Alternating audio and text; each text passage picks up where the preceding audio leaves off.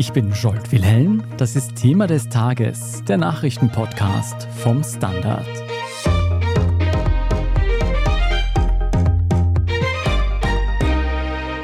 China ist eine Supermacht. Eine Supermacht mit 1,4 Milliarden Menschen, mit gigantischen Fabriken für die ganze Welt. The country has not missed a single GDP target this entire decade. Once poor and underdeveloped, the Asian giant has now grown into one of the most important export markets. And export led growth turbocharged the economy. China says the growth has been driven by a successful financial stimulus and the country's growing consumer class. Wie rasant der Aufstieg der Volksrepublik erfolgt ist, das sieht man auch an den eindrucksvollen Skylines, die überall aus dem Boden schießen.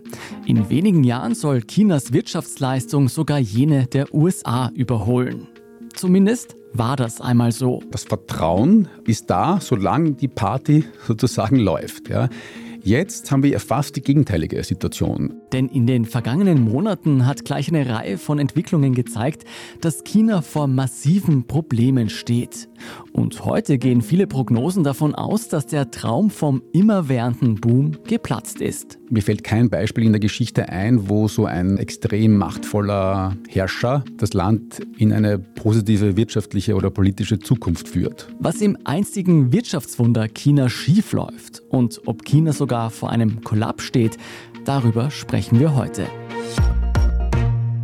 Leopold Quell, Sie sind Fondsmanager und Lektor und seit vielen Jahren ein Experte für den chinesischen Markt. China hat in den letzten Jahrzehnten wirklich einen rasanten Aufstieg zu einer der führenden Wirtschaftsmächte der Welt erlebt. Wie hat denn dieser Aufstieg begonnen? Ja, der Aufstieg hat begonnen, könnte man sagen, mit der Aufnahme in die WTO, die genau genommen 2001 vollzogen wurde. Aber man könnte auch sagen, es waren schon ein gutes Jahrzehnt früher. Da hat der Deng Xiaoping China einem großen Kurswechsel unterzogen und quasi eine Öffnung nach außen vorgenommen, die das möglich gemacht hat. China, obwohl es eine, ja, wie wir wissen, totalitäre, sehr, sehr von oben hierarchisch gesteuerte Wirtschaft oder Gesellschaft ist, hat da, was die wirtschaftliche Entwicklung angeht, vieles richtig gemacht, sagen wir mal so. Ja. Und das hat bis weit in die 2010er Jahre gut funktioniert. Was alles richtig gemacht wurde, sieht man ja auch daran, dass hunderte Millionen Menschen aus der Armut geholt wurden. Es wurde eine riesige Mittelschicht aufgebaut. Wie ist das konkret gelungen?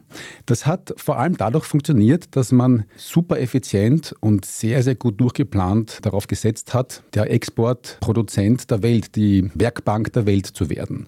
Das produzierende Gewerbe, die Industrie, die dort angesiedelt wurde, sowohl heimische als auch dann durch westliche oder ausländische Investitionen, ist einfach riesig und wie wir alle wissen, Made in China ist der Standard sozusagen. Und das hat diese, ich möchte mal sagen, erste große Phase des chinesischen Wirtschaftswunders, man darf so nennen, erfolgreich befeuert. Sie haben ja vorhin schon die totalitäre gesellschaftliche Ausrichtung erwähnt.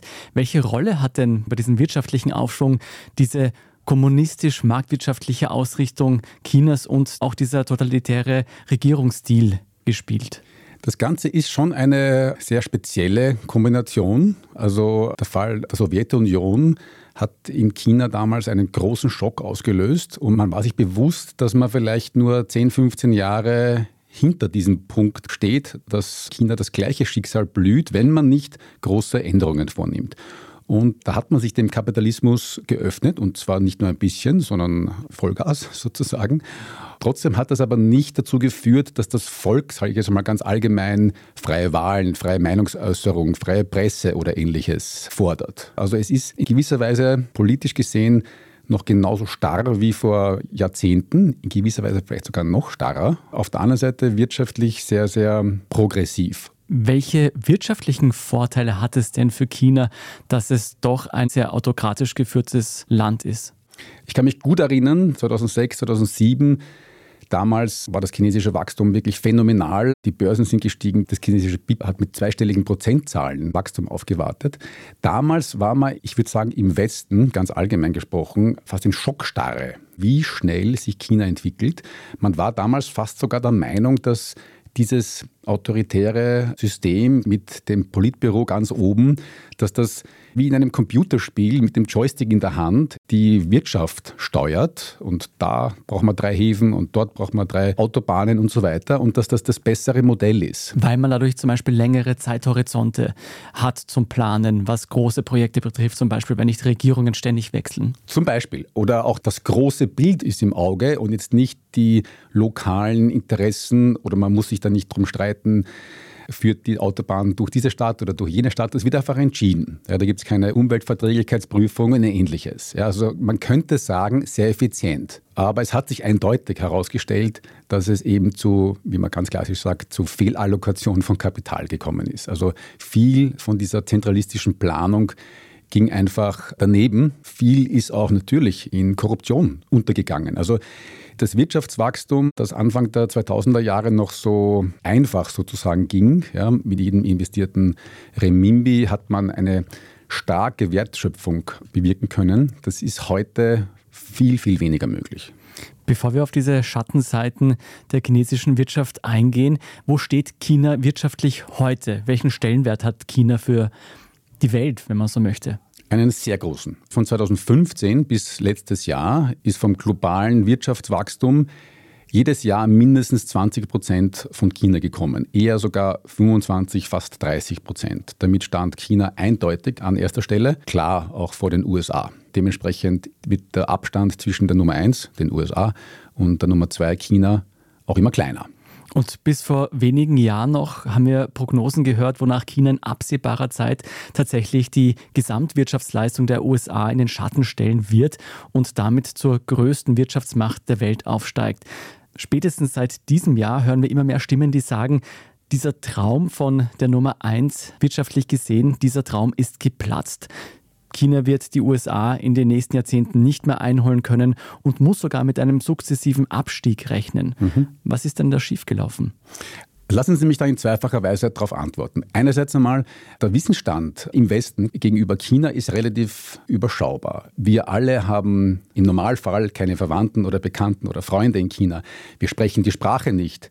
Wir waren in den meisten Fällen auch nie vor Ort. Trotzdem haben wir alle ein eindeutiges Bild, unterstelle ich jetzt mal, mhm. über China. Und das bedeutet, dass wir auch relativ schlecht darin sind, Chinas Strategien oder die Gründe für ihr Handeln zu verstehen. Und es bedeutet auch, dass diese Narrative, wie China übernimmt die Welt auf der einen Seite oder auf der anderen Seite jetzt, das chinesische Wachstumsmodell ist gestorben, übernimmt. Ja, natürlich hat China eine ganze Reihe von Schwächen und Problemen, die meisten davon hausgemacht, aber nicht nur. Aber es ist nicht so clear-cut. Der IMF prognostiziert für die nächsten fünf Jahre, und Prognosen über fünf Jahre muss man immer mit einer großen Prise Salz nehmen, weiterhin, dass China, übrigens vor Indien, der größte BIP-Contributor weltweit sein wird. Also erster China, zweiter Indien, dritter die USA. Also das Wachstum Chinas wird weiterhin stark zum Weltwirtschaftswachstum beitragen. Was wir aber auf alle Fälle mitbekommen haben, auch bei uns in Österreich, ist, dass es in den letzten Monaten zu einer Art Platzen einer Immobilienblase gekommen ist in China. Was ist da genau passiert? Die ist gar nicht mal so unterschiedlich jener, die wir am Anfang des Jahrtausends in den USA oder auch teilweise in anderen westlichen Ländern gesehen haben. Der Staat hatte ein großes Interesse daran, dass der Wohlstand sich eben verbreitert in China und in den meisten Fällen bedeutet Wohlstand eine eigene Wohnung haben, auch in China. Und das hat verschiedenste positive Wirkungen, wie zum Beispiel, wenn ich frisch gebackener Wohnungsbesitzer bin und ich sehe, dass der Wert meiner Immobilie jedes Quartal das eine oder andere Prozent steigt, dann wird auch meine Konsumneigung sich erhöhen, weil ich werde ständig wohlhabender in gewisser Weise. Ja, das hat positive Multiplikatorenwirkungen, weil mein verstärkter Konsum bedeutet für einen anderen mehr Umsatz und wohl auch mehr Gewinn. Und das heißt, auch diese Person oder dieses Unternehmen kann wiederum mehr konsumieren oder investieren. Das ist eine positive Spirale, die nach oben geführt hat. Mhm. China hat aber in Kauf genommen, dass es da einige Unternehmen gibt, Evergrande allen voran, aber nicht nur, sehr, sehr aggressiv vorgeht. Aggressiv heißt mit minimalem Eigenkapitaleinsatz, mit extremer Verschuldung ein Maximum an Projekten entwickelt. Und das ist lange gut gegangen, solange die Preise eben nach oben gezogen sind und solange die Nachfrage gewachsen ist. Aber früher oder später ist so ein starker Hebel, so eine starke Fremdkapitallastigkeit einfach so fragil, dass sie selbst bei kleinen Rückschlägen dann die ganze Branche oder den ganzen Sektor an eine Wand fahren lässt. Und das haben wir spätestens mit Corona gesehen. In Wahrheit hat man schon 2018, 2019 massive Sprünge gesehen. Das heißt, solange der Wert von Immobilien gestiegen ist, solange gab es auch wieder frisches Kapital, um weiter Immobilien zu bauen und um auch Immobilien zu kaufen von Konsumentensicht aus.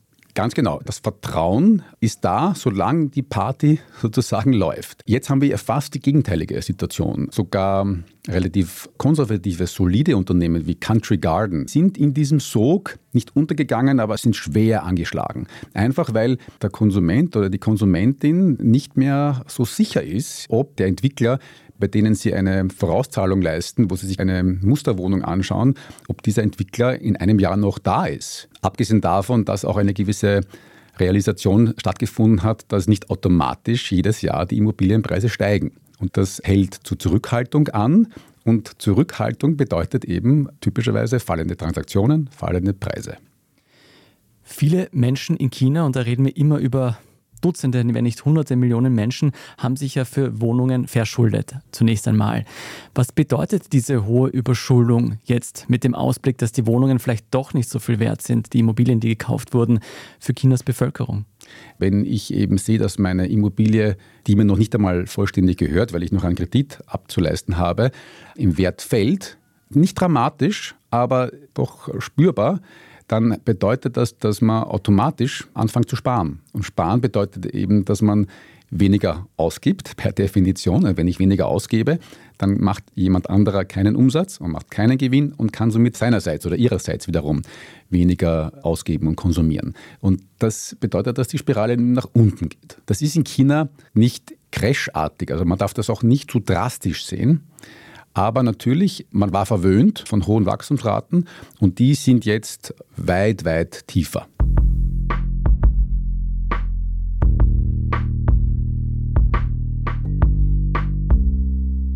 Wir sind gleich zurück.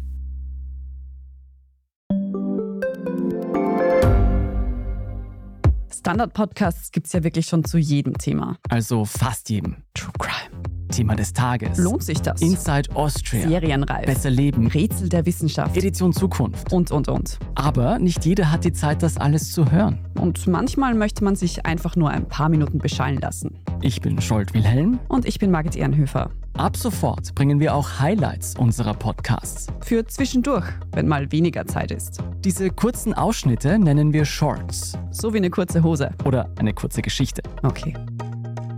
Und Shorts vom Standard finden Sie jetzt überall, wo es Podcasts gibt. Viel Geld ist nach China auch bisher geflossen aus dem Ausland. Viele der größten Firmen in Europa und den USA produzieren ihre Waren in China. Sie haben das anfangs schon beschrieben. Man denke da nur an Autos oder an Elektronik. In der Corona-Pandemie haben dann viele Länder gesehen, dass dieses Outsourcing nach China durchaus problematisch ist. Was ist da genau passiert, das zu einem Umdenken geführt hat? Über die letzten Jahrzehnte haben wir aufgrund der Globalisierung gesehen, dass die oft zitierten Lieferketten nicht auf ihre Fragilität hin überprüft wurden, sondern auf ihre Effizienz. Und das hat auch super funktioniert. Das bringt dem Konsumenten, der Konsumentin letztendlich auch den günstigsten Preis, solange halt nichts passiert. Ja. Mhm. Solange es nicht zu geopolitischen Spannungen kommt, weil die sind ein großer Faktor geworden, und natürlich auch externe Schocks wie Corona. Und die haben dazu geführt, dass man eben dieses sogenannte Reshoring betreibt, dass selbst in Europa und in den USA man überlegt, Industrie wieder zurückzuholen oder in andere Länder zu führen, die einem näher sind. Und andererseits führt es auch dazu, dass natürlich die Preise tendenziell steigen, weil bekanntermaßen China ist sehr gut darin, Verschiedenstes zu produzieren und das sehr günstig zu produzieren. Wenn das jetzt woanders hin verlagert wird, könnte das sein, dass das die Preise ansteigen lässt. Was wird dann meistens gemacht? Apple zum Beispiel produziert sehr viel in China. Die haben schon vor zwei, drei Jahren begonnen, Teile der Produktion nach Indien zu verlagern. Aus Risikodiversifikation in erster Linie und eben um die Abhängigkeit abzubauen. Wir haben auch gehört im Zuge der Corona-Pandemie, dass Regionen wie die EU und auch die USA begonnen haben, Industrien, die sie schon längst outgesourced haben, eben nach China zum Beispiel wieder ins Land zu bringen. Welche Auswirkungen hat denn diese Nationalisierung der Wirtschaft auf China? Ich würde sagen, das ist abzuwarten. Also die EU oder die USA sagen das verständlicherweise, aber das muss ja auch finanzierbar sein und das muss ja auch durchgeführt werden. Ich will nicht sagen, dass ich da skeptisch bin, aber da warte ich sozusagen ab. Ja, da kann man jetzt noch schwer was dazu sagen. Grundsätzlich wird China vor allem damit beschäftigt sein, ihrerseits die Abhängigkeit von Exporten abzubauen und versuchen, ihren eigenen Markt zu verstärken. Das ist ein Thema, das nicht neu ist, da ist man dabei schon die letzten zehn Jahre, aber das ist noch nicht in dem Ausmaß passiert wie gehofft. Ich möchte gleich nochmal über den Heimatmarkt von China zu sprechen kommen. Vorher interessiert mich noch ein anderer Aspekt der internationalen Handelsbeziehungen, und zwar die Kritik am politischen Regime in China. Wir wissen von massiven Menschenrechtsverletzungen gegen chinesische Muslime zum Beispiel, die Uiguren. Die eigene Bevölkerung wird streng überwacht. Da gibt es ganz strenge Überwachungssysteme, die eingeführt worden sind, die bei uns gar nicht denkbar sind. Von außen betrachtet würde ich sagen, gibt es viele Gründe, jetzt besser keine Geschäfte mit China zu machen, zumindest aus ethischer Sicht. Ist das auch ein Faktor? Sicher. Also gerade auch bei der Fondsmanagementgesellschaft, wo ich arbeite, spielt Nachhaltigkeit und ESG eine extrem hohe Rolle. Und auch wir sehen das ganz ähnlich. Also wir haben einen substanziellen Anteil des Universums an Aktien in China, in die wir investieren könnten, also jetzt technisch gesehen könnten, haben wir als nicht investierwürdig sozusagen eingestuft, einfach weil politische oder umweltpolitische Bedenken da sind und die sozusagen einfach nicht unseren Standards entsprechen und somit wir dann nicht dabei sein wollen. Das andere Extrem wäre, sich vollkommen zu verabschieden aus China.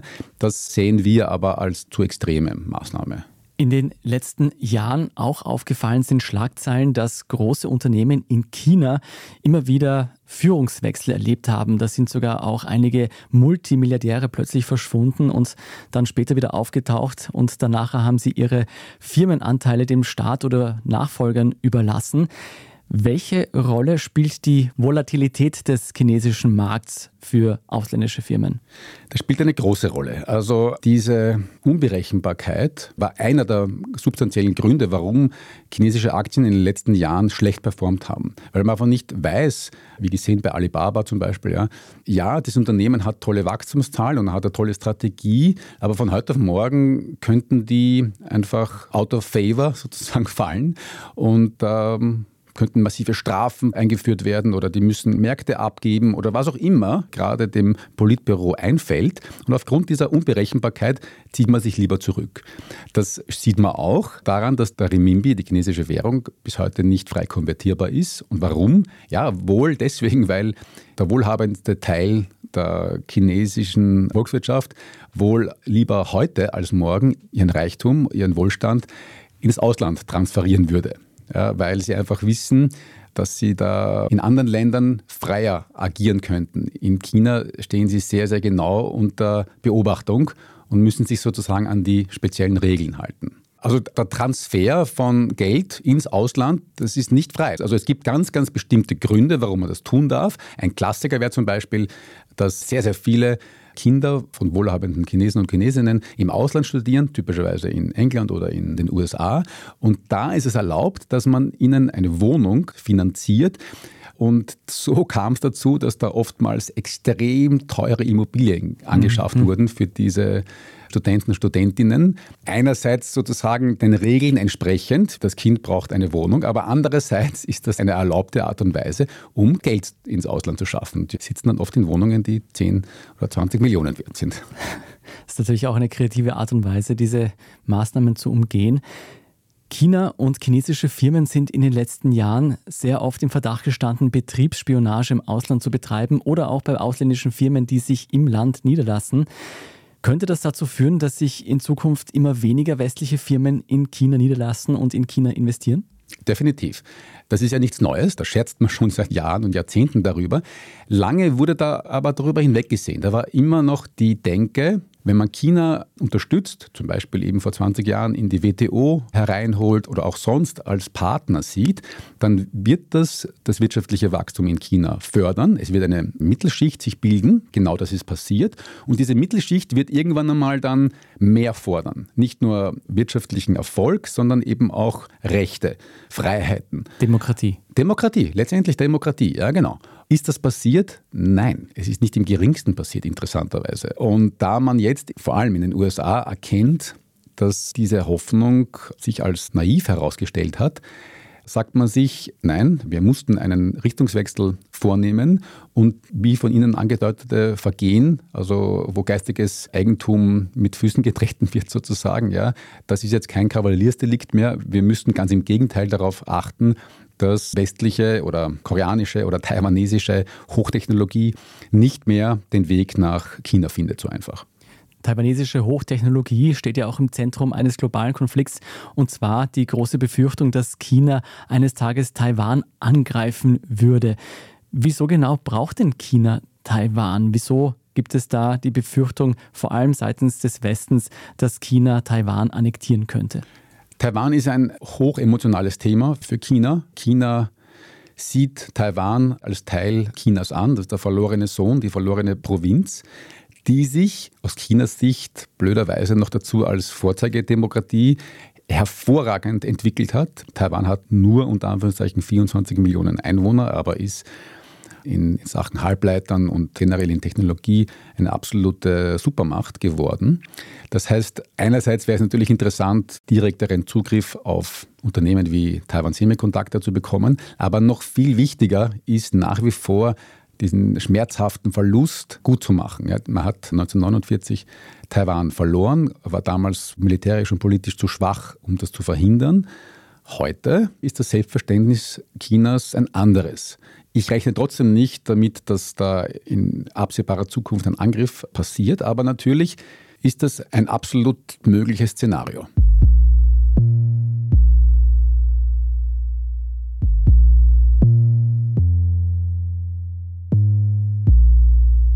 Wir haben jetzt viele Gründe gehört, wieso sich westliche Firmen und westliche Länder von China immer mehr distanzieren könnten. Angenommen, es kommt jetzt wirklich im großen Stil dazu.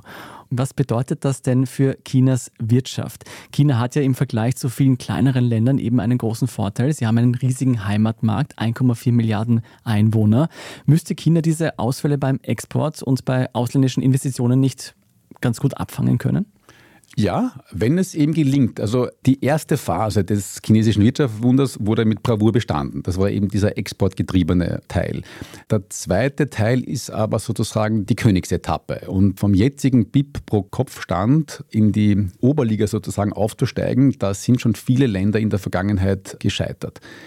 Die chinesische Wirtschaft, wie Sie richtig sagen, hat mittlerweile durch zum Beispiel Exportbeschränkungen die von den USA getrieben, aber auch Japan und auch Europa betreffen.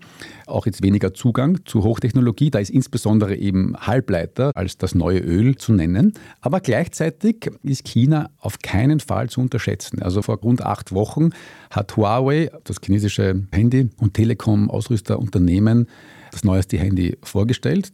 Und das hat schon einen gewissen Schock hinterlassen, weil man gesehen hat, dass das 18, vielleicht sogar nur 12 Monate hinter den besten Handys aus dem Westen oder aus Korea hinterher ist, also ein relativ kurzer Zeitspanne und dass dieses Handy nahezu vollständig made in China ist. Also früher hat Huawei bei Taiwan Semiconductor die Halbleiter produzieren lassen. Das wurde dann vor ein, zwei Jahren unmöglich gemacht. Jetzt macht das SMIC, also das ist ein chinesischer Halbleiterhersteller. Und man hätte nicht gedacht, dass die so fortschrittliche Mikroprozessoren schaffen können, in kurzer Zeit herzustellen. Das ist ein Beweis dafür, dass dieser Gegenwind, den China erfährt, ja auch zu Höchstleistungen antreibt oder eben die Führung oder generell das Land ein bisschen eint und so eine Stimmung, wir schaffen das auch auf eigene Faust. Das heißt, China hat hier die Erwartungen übertroffen, wozu es denn selbst fähig ist, obwohl es so viele Beschränkungen aus dem Ausland gibt. Um jetzt weiter rasant wachsen zu können, braucht China eine große Arbeiterschaft. Und jetzt sieht man an der demografischen Entwicklung, dass Chinas Geburtenrate massiv zurückgegangen ist in den letzten Jahrzehnten. Wie wirkt sich das aus?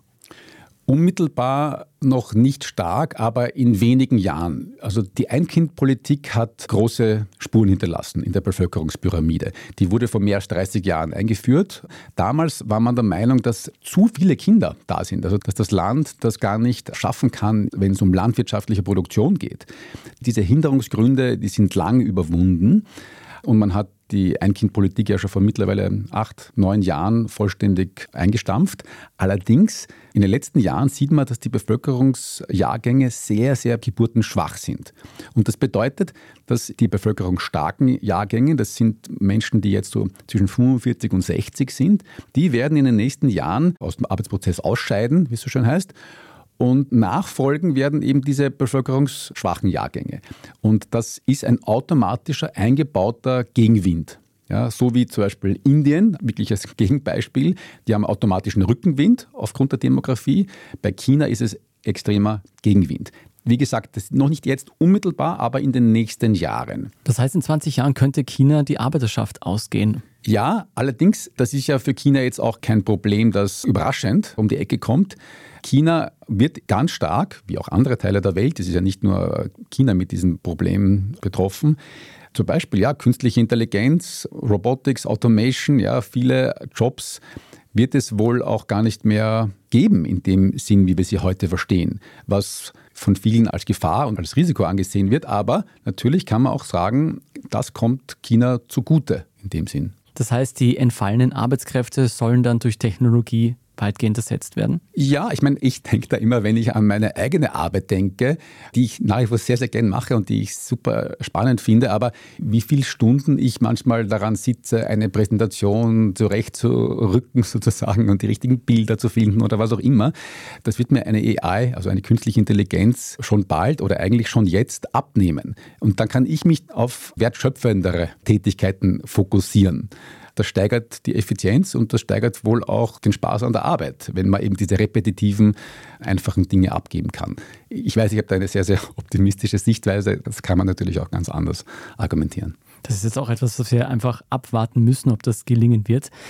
Was würden Sie denn sagen, wenn wir all diese Problemstellen und Baustellen, die China vor sich hat, überblicken? Steht China vor einem Kollaps oder doch noch vor einer weiterhin positiven wirtschaftlichen Entwicklung? Das ist die spannendste Frage, würde ich sagen. Und ich bin da immer wirklich der Meinung, man muss zwei, drei Schritte zurück machen und versuchen, das große Bild zu erkennen. Und das macht man, indem man zum Beispiel auch in die Historie zurückblickt. Auch die USA, die nach wie vor die dominierende, nicht nur wirtschaftliche Macht auf der Welt sind, auch deren Weg an die Spitze war nicht frei von Rückschlägen. Allen voran die Great Depression in den 30ern. Wenn man das Platzen der Immobilienblase in China mit der Great Depression vergleicht, dann ist ersteres ja, ein Urlaub auf dem Ponyhof, würde ich sagen. Und das ist sozusagen eben auch ein ultimativer Test. Schafft es dieses Land, schafft es die Wirtschaft, schafft es auch die Führung, mit so einer Krise umzugehen und letztendlich auch gestärkt da herauszugehen. Ja, und da bin ich zwiegespalten. Ich bin, was die Wirtschaft angeht oder was die Innovationskraft angeht, durchaus optimistisch. Wenn ich mir allerdings ansehe, dass Präsident Xi mittlerweile seine dritte Amtsperiode begonnen hat vor einem guten Jahr und auch keine Anzeichen zeigt, irgendwann einmal eine geordnete Übergabe zu machen, so sehe ich das als eindeutiges Problem. Mir fällt kein Beispiel in der Geschichte ein, wo so ein extrem machtvoller Herrscher das Land in eine positive wirtschaftliche oder politische Zukunft führt. Es gibt diese Regeln, dass man nach zwei Amtsperioden eben zurücktritt, aus gutem Grund. Ja, und China steht vor großen Herausforderungen. Da würde ich mir ein weniger starres politisches System wünschen. Dürfen wir gespannt sein, ob China dieses starre System eines Tages tatsächlich aufbrechen wird. Vielen Dank schon jetzt, Leopold Quell, für den Einblick in diesen spannenden Markt. Danke für die Einladung. Und bei uns geht es jetzt gleich weiter mit dem Meldungsüberblick. Den hören Sie dann von meiner Kollegin Margit Ehrenhöfer. Wenn Sie uns bis dahin schon mal unterstützen wollen, dann machen Sie das am besten mit einem Standard-Abonnement oder mit einer Spende.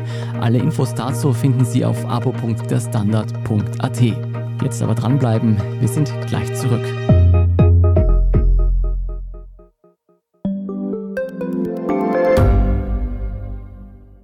Reicht mein Gehalt für ein gutes Leben? Sind Sneaker und Uhren ein gutes Investment? Wie viel kostet eine Scheidung? Das und vieles mehr sehen wir uns an in der dritten Staffel vom Standard-Podcast Lohnt sich das? Wir, das sind Melanie Reidel, Annika Dang, Alexander Amon und Michael Windisch. Wir sprechen mit ExpertInnen darüber, wie man sogar vom Weltuntergang profitieren kann. Und darüber, wie mich künstliche Intelligenz reich macht und warum Geld noch immer Männersache ist. Lohnt sich das? Der Standard-Podcast über Geld findet ihr jeden Dienstag auf allen gängigen Podcast-Plattformen. Und hier ist, was Sie heute sonst noch wissen müssen.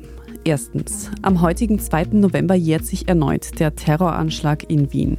Vor genau drei Jahren starben in der Wiener Innenstadt vier Menschen und mehr als 20 weitere wurden an diesem Abend verletzt. Die Regierungsspitze hat dazu heute eine Gedenkveranstaltung abgehalten. Anna-Julia Fink, du bist Redakteurin in der Standard Innenpolitik-Redaktion. Wie ist denn diese abgelaufen?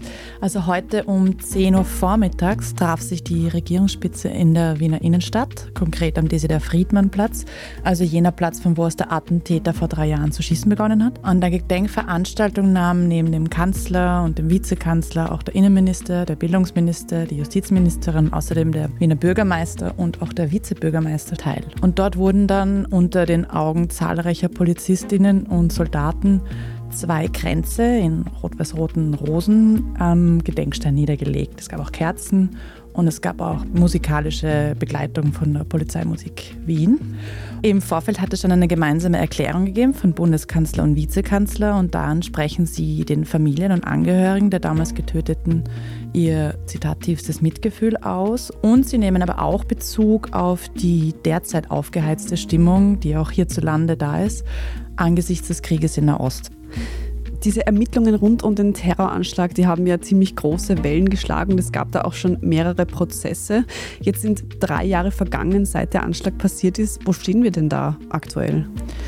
Ja, also der Täter selbst, der starb ja, wie wir wissen, noch in der Nacht des Anschlags. Er hat in diesen neun Minuten wo er herumgeschossen hat, vier Menschen getötet und weitere 23 verletzt. Aber im vergangenen Februar wurden in der Causa vier Männer als Beitragstäter verurteilt. Es standen eigentlich sechs Männer damals nach mehrwöchiger Verhandlung vor Gericht, und zwar wegen Beihilfe zum Mord als terroristischer Straftat und wegen weiterer Delikte.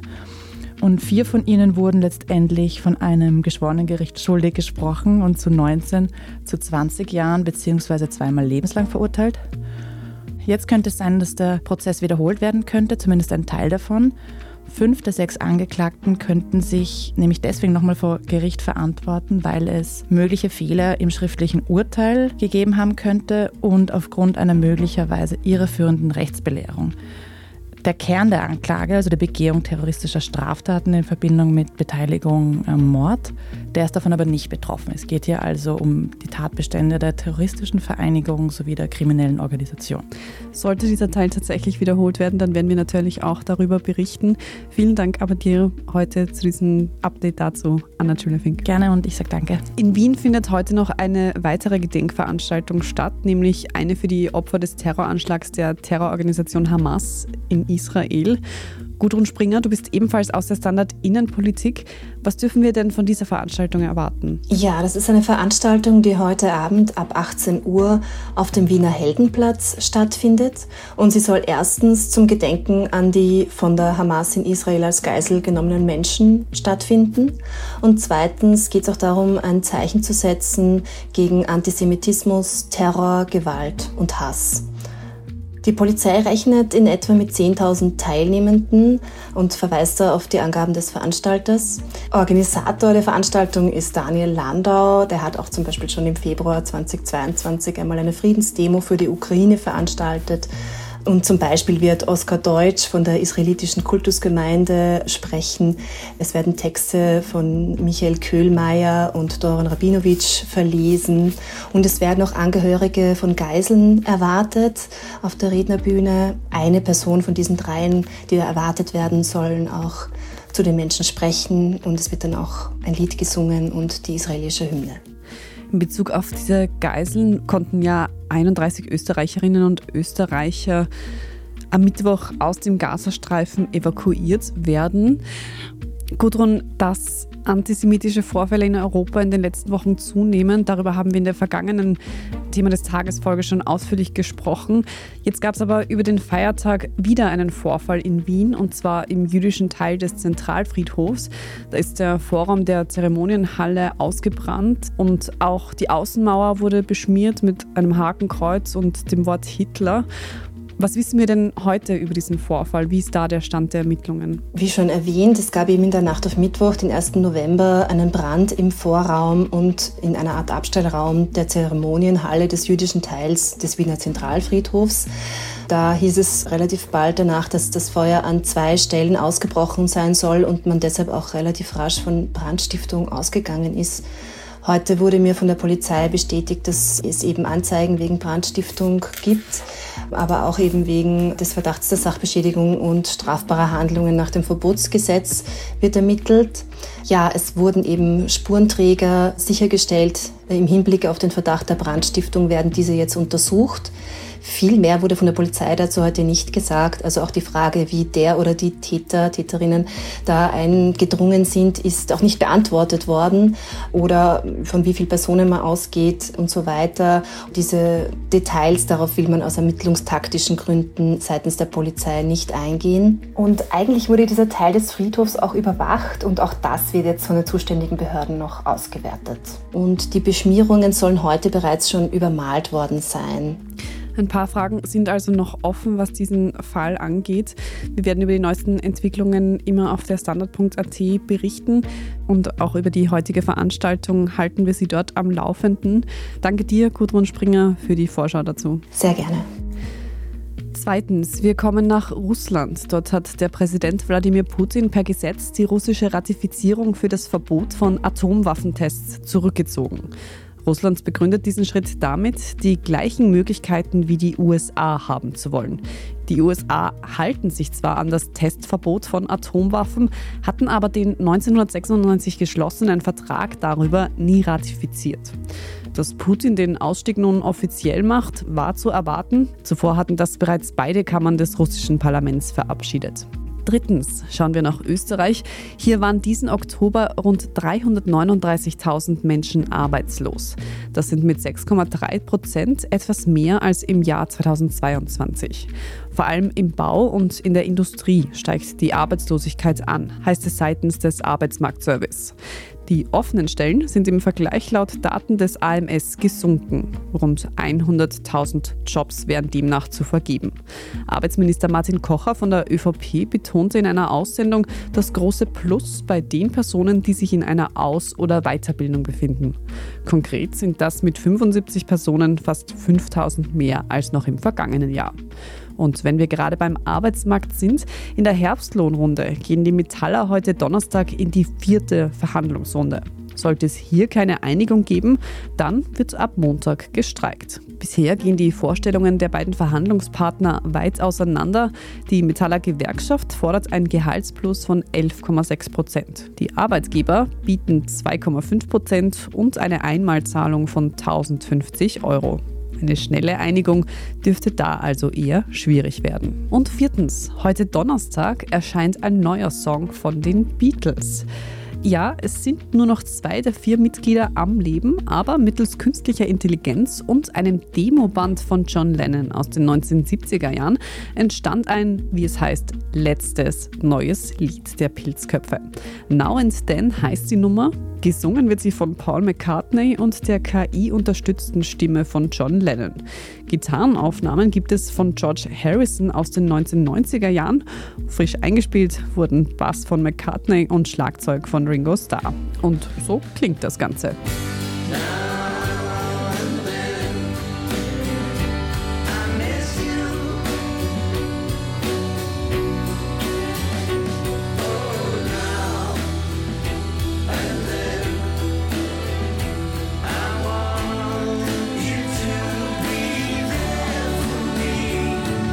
Auf dem YouTube-Kanal der Beatles gibt es außerdem einen Kurzfilm zur Entstehung des Songs. Und zum Schluss keinen Musik, aber einen Hörtipp habe ich trotzdem noch. Unsere Kolleginnen aus unseren Schwesterpodcasts Besser Leben und Serienreif haben sich zusammengetan und darüber gesprochen, ob uns Fernsehen eigentlich blöder macht. Ich fürchte mich ein wenig vor dem Fazit der Folge, werde aber trotzdem reinhören und empfehle Ihnen dasselbe, denn es geht unter anderem auch darum, wie uns Serien auch positiv beeinflussen können. Zu hören überall, wo es Podcasts gibt und natürlich auch auf der Standard.at. Dort lesen Sie auch alles weitere zum aktuellen Weltgeschehen.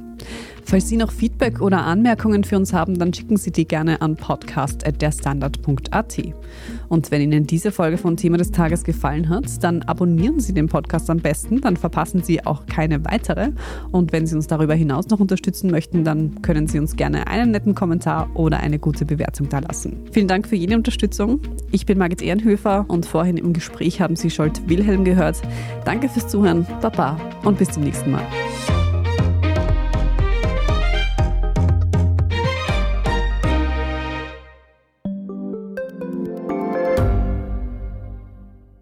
Ich bin die Franziska. Ich bin der Martin. Und wir wollen besser leben. Lohnt sich 10.000 Schritte zu gehen jeden Tag? Ist das Großraumbüro wirklich so schlecht wie sein Ruf? Spoiler, ja. Bringt's was, Intervall zu fassen? Wir fragen die, die es wirklich wissen und probieren es auch gleich selber aus. Bei Besser Leben, jeden Donnerstag eine neue Folge.